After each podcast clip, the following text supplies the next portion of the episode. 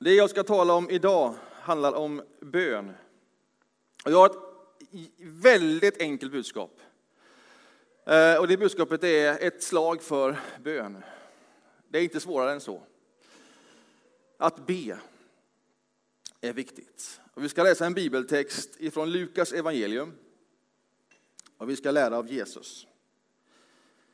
Det är temat Följ mig, säger Jesus, och lär dig att be. Lukas evangelium kapitel 5 och från vers 15. Två versar bara. Och du har en sidhänvisning där om du har en röd bibel.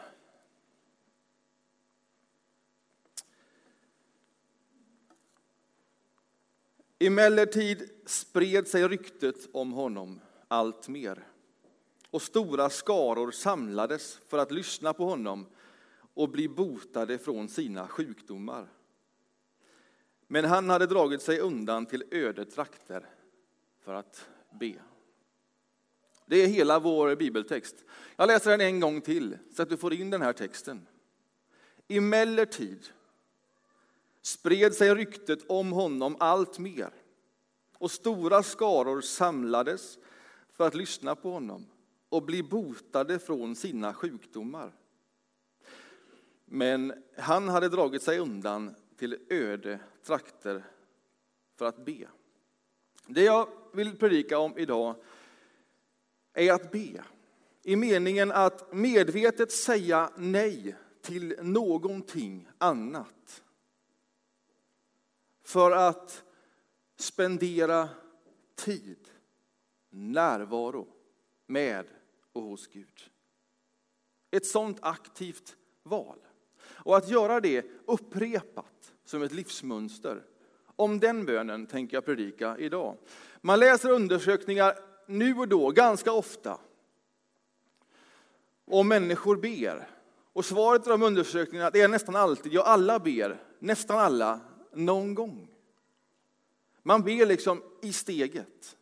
För att det är någonting internt eller externt som gör att jag funderar över min egen möjlighet, jag har nått de begränsningarna, eller jag förundras över någonting väldigt stort och vackert, jag vet inte var jag ska ta vägen. Och sen i steget uttrycker jag någonting till någon eller till något.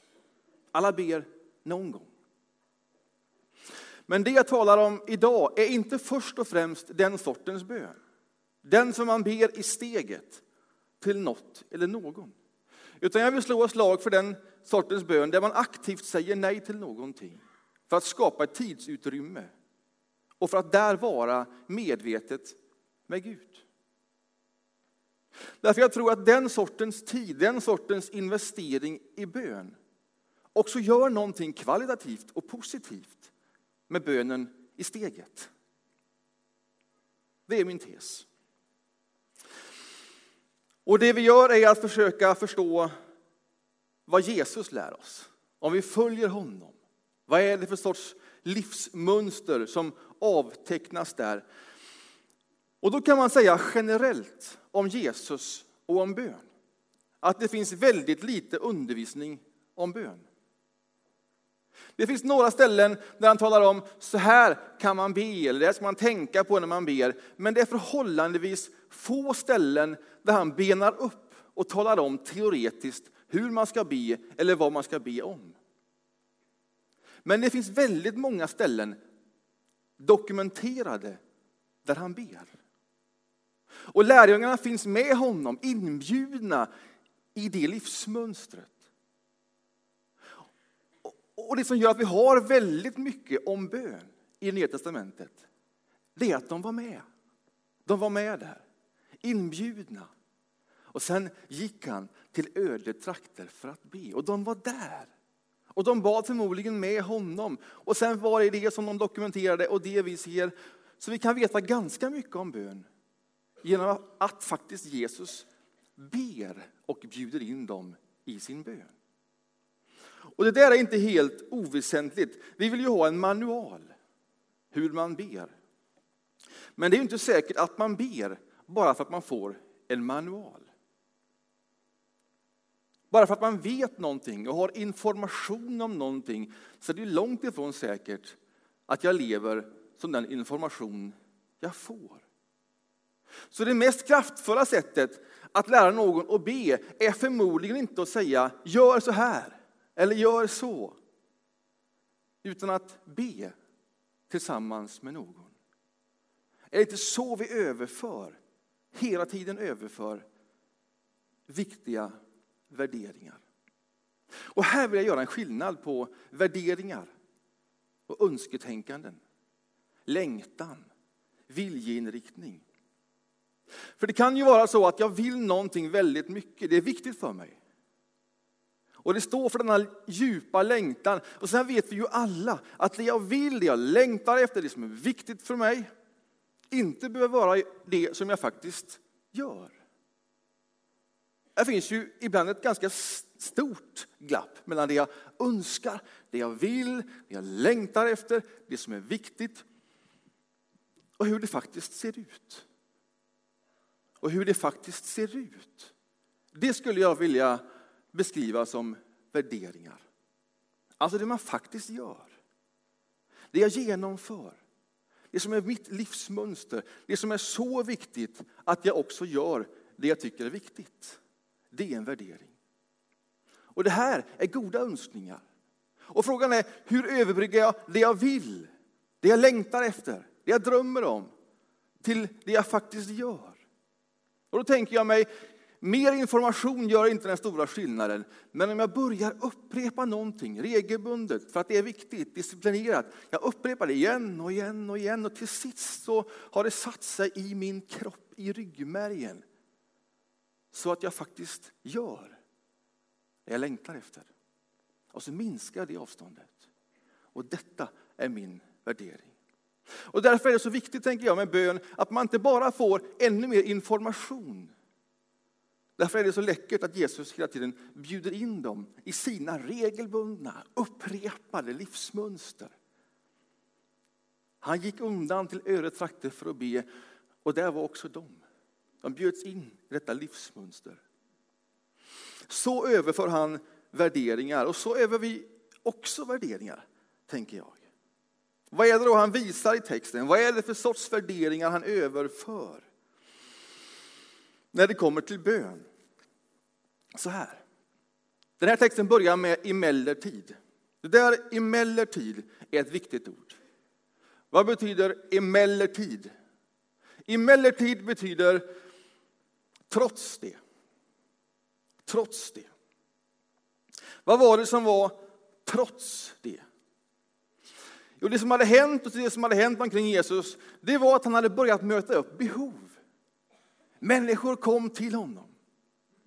Och så såg de att det han sa, det han gjorde, det han bar gav en effekt. Och så mötte han på människors behov hela, hela, hela tiden. Och sen när han gjorde det, när någon som ville bli helad blev helad, så säger han till dem, eh, ligg lågt med detta.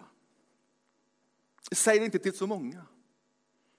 Inte till alla, ja, kanske till prästerna, men, men flyg under radarn. Väldigt, väldigt märkligt.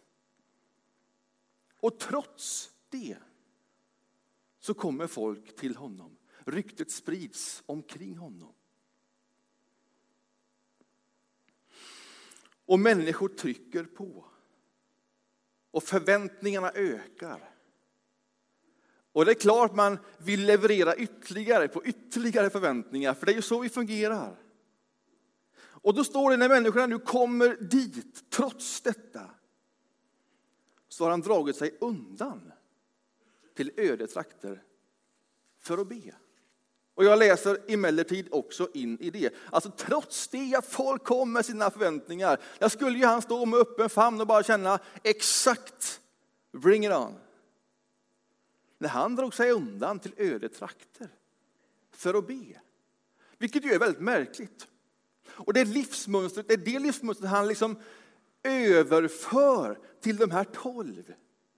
Som sen ska föra vidare det Jesus lär in i kyrkans liv. Vad är det Jesus lär om bön? Alltså när jag läser det här så tänker jag, det här är en, en motkraft till det som finns intuitivt hos många av oss. Det går liksom på tvärs mot det. När vi möter förväntningar, när vi verkligen gör det och ordet går ut, det positiva ordet, så får det ordet gärna gå vidare. Eller hur?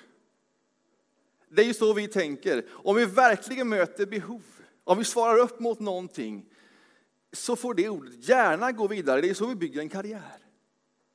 Och det ordet det sprider sig vidare. Och det skapar större förväntningar. Man får mer saker på sitt bord.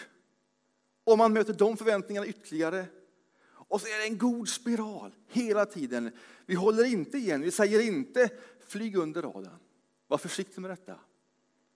Det är till och med så att vi hjälper gärna till ordet att flyga ut över världen. Vi går på kurs i personlig branding. Och verkligen talar om hur vi kan möta på behov. Och allt detta är ju gott.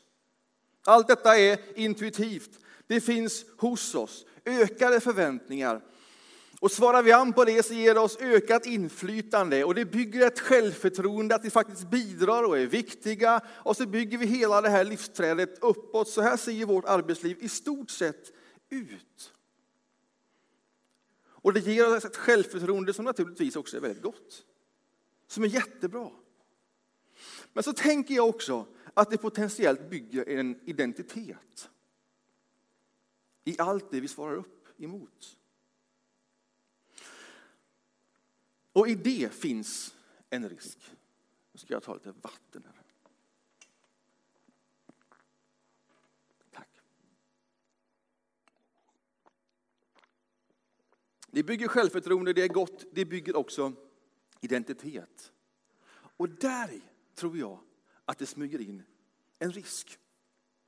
Alltså vi bygger vår identitet på de förväntningar som vi möter upp på. Och vad händer över tid? När förväntningarna blir större, när uppgifterna blir fler. Till sist så blir det kanske oöverkomligt stort. Det växer på alla håll. Eller också blir det så att förväntningarna minskar. Av något skäl så får jag inte längre frågor. Kanske för att jag inte levererade någon gång. Eller bara kanske av andra skäl. Så får jag mindre förtroenden. Vem är jag då?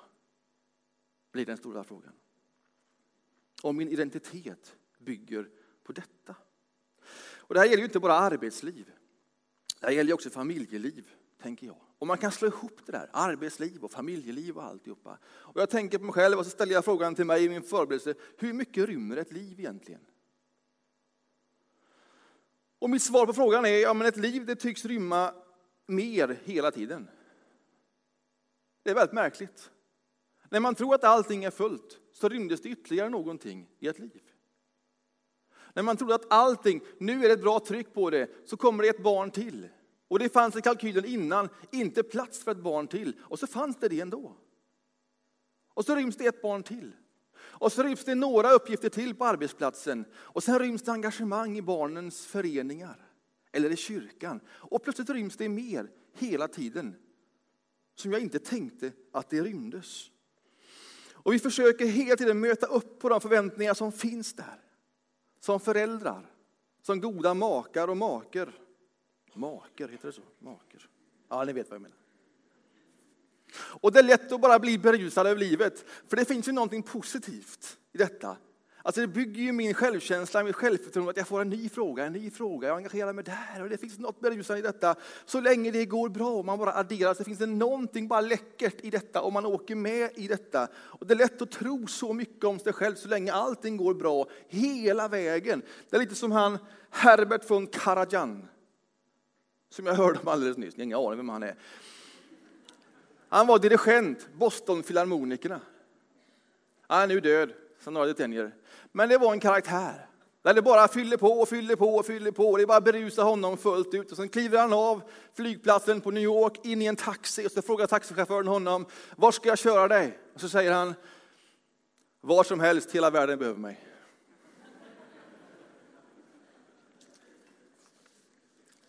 Och det är lätt att säga så, så länge det går bra. Så länge man kan lyfta på en sak till, en sak till, en sak till, en sak till.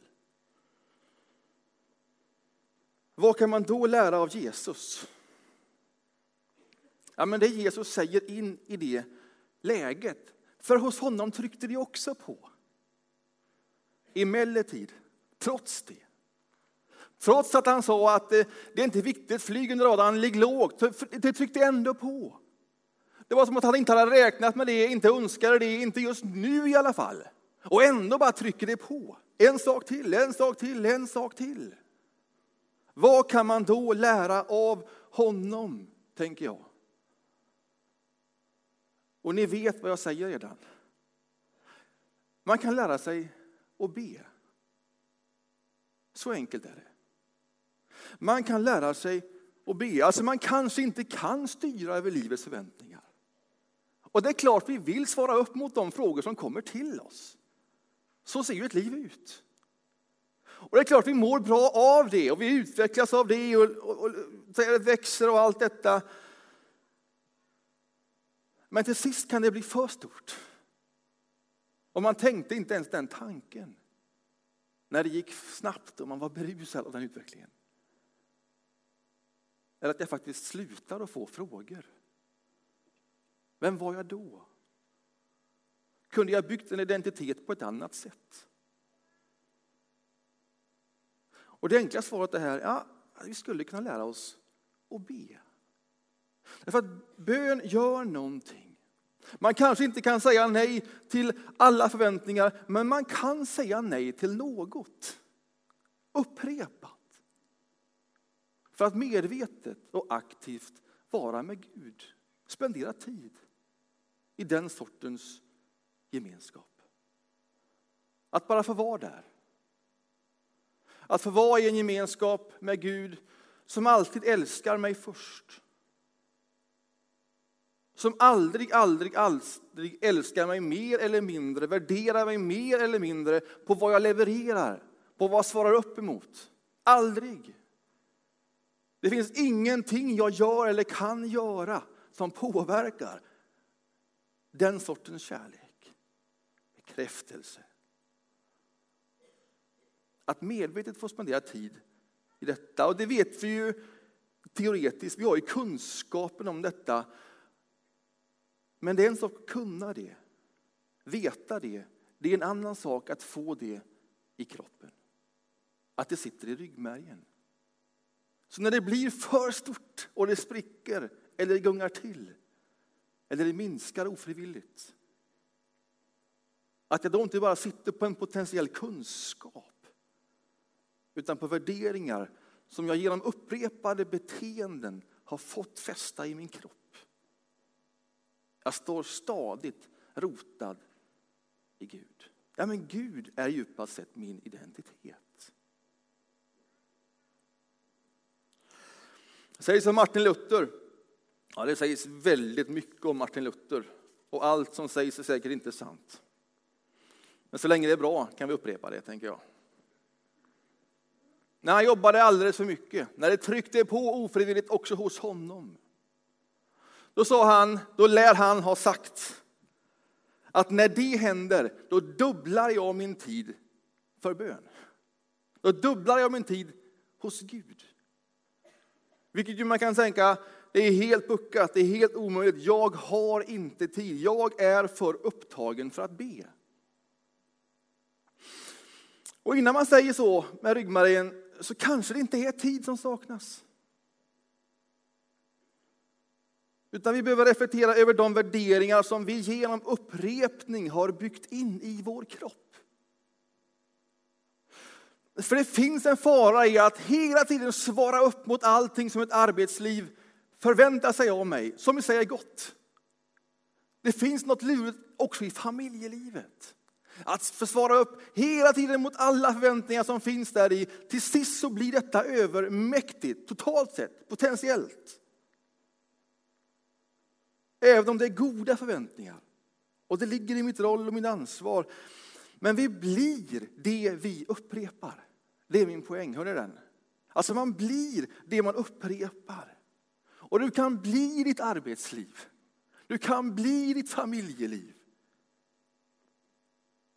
Och det är mitt budskap, du är mer än ditt arbete. Du är till och med mer än din familj. Utan att något av det är oviktigt, naturligtvis. Men din identitet kan vara i Gud.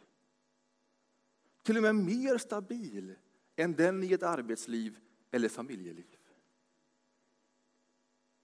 Din identitet kan vara hos, hos den som alltid älskar först. Och det är helt unikt.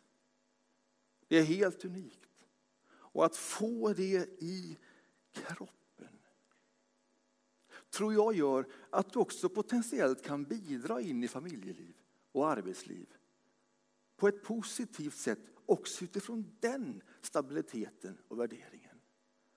Att det är din röst in, var du än går. Det är där du står stadigast. Det är där du står rotad. Därför att dessa värderingar är dina värderingar. De sitter i din kropp.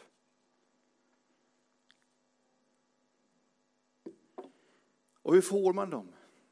Hur får man dem? Ja, jag har sagt det redan tre, kanske fem gånger. Om jag ska ge ett enda andligt råd om hur man fördjupar sig och får en identitet i Gud så är det att hitta någon gemenskap där man ber. Där man ber regelbundet. Som gör att jag säger nej till andra förväntningar i livet. Och att jag upprepar det igen och igen. Det här kan man göra enskilt. Men jag vill slå ett slag för den gemensamma bönen. Därför att den gemensamma bönen som är inbokad, som finns där schemalagd, den finns där oavsett mitt humör. Oavsett min dagsform. Jag seglade under ganska många år här i Göteborg. Vi var sex stycken ombord på båten. Och när man kom ut dit någonstans oktober, början på november och det blåser 12-13 sekundmeter och regnar så känner man sig inte helsugen på tre timmar segling. Men jag visste ju ändå det, att fem stycken andra stod där. Och de hade ju samma känsla som jag. Men han stod där och jag ville ju inte inte dyka upp. Så bara vetskapen om att det var schemalagt, det var planerat, jag var väntad där, gjorde att jag var där. Och sen när jag var där och vi klev på båten och riggade i regnet, ja men då var det inte så dumt i alla fall. Och sen blev det av i ur och skur, år ut och år in, åtminstone ett par, tre, kanske sju år. Därför slår jag slag för de här gemensamma ytorna, där vi tillsammans säger nej för någonting. Som en gudstjänst, som en husgrupp, som en bönegrupp. Där man upprepat säger nej till någonting för att medvetet och aktivt vara med Gud. Det bygger in i ett liv över tid. Det ger dig identitet hos Gud. Amen. Ska vi be en bön?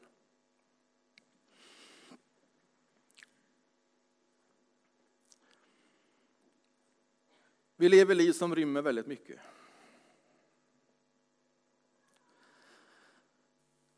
Många av oss njuter av det, berusas av det. Och vi är tacksamma för eh, för alla möjligheter som spelas i vår väg. Vi är glada över att möta de förväntningar som, som vi kan möta. Och vi gör det med glädje. Också till detta vi skapade. Men jag ber för mig och ber för oss alla att vår identitet inte sitter djupast i det vi lyckas leverera utan att den kan vara ännu djupare än så. Hjälp oss att bottna i dig, att rota oss i dig, att stå där. Så om det nu blir så, mot alla odds, att det blev för stort, det gungar till, det krackelerar, att vi ändå då kunde stå stadigt eller när förväntningarna blev mindre av något skäl, rätt eller fel, att vi också då kunde stå stadigt, rotade i dig. Du som alltid, alltid älskar först. Jag ber att den kunskapen inte ska få bli en teoretisk kunskap, någonting som vi vet i huvudet, utan att den sätter sig i kroppen på oss. Att vi lever som vi längtar. Hjälp oss att hjälpa varandra. Att skapa de ordningarna, platserna, rutinerna. Att säga nej för att säga ja till dig. Amen.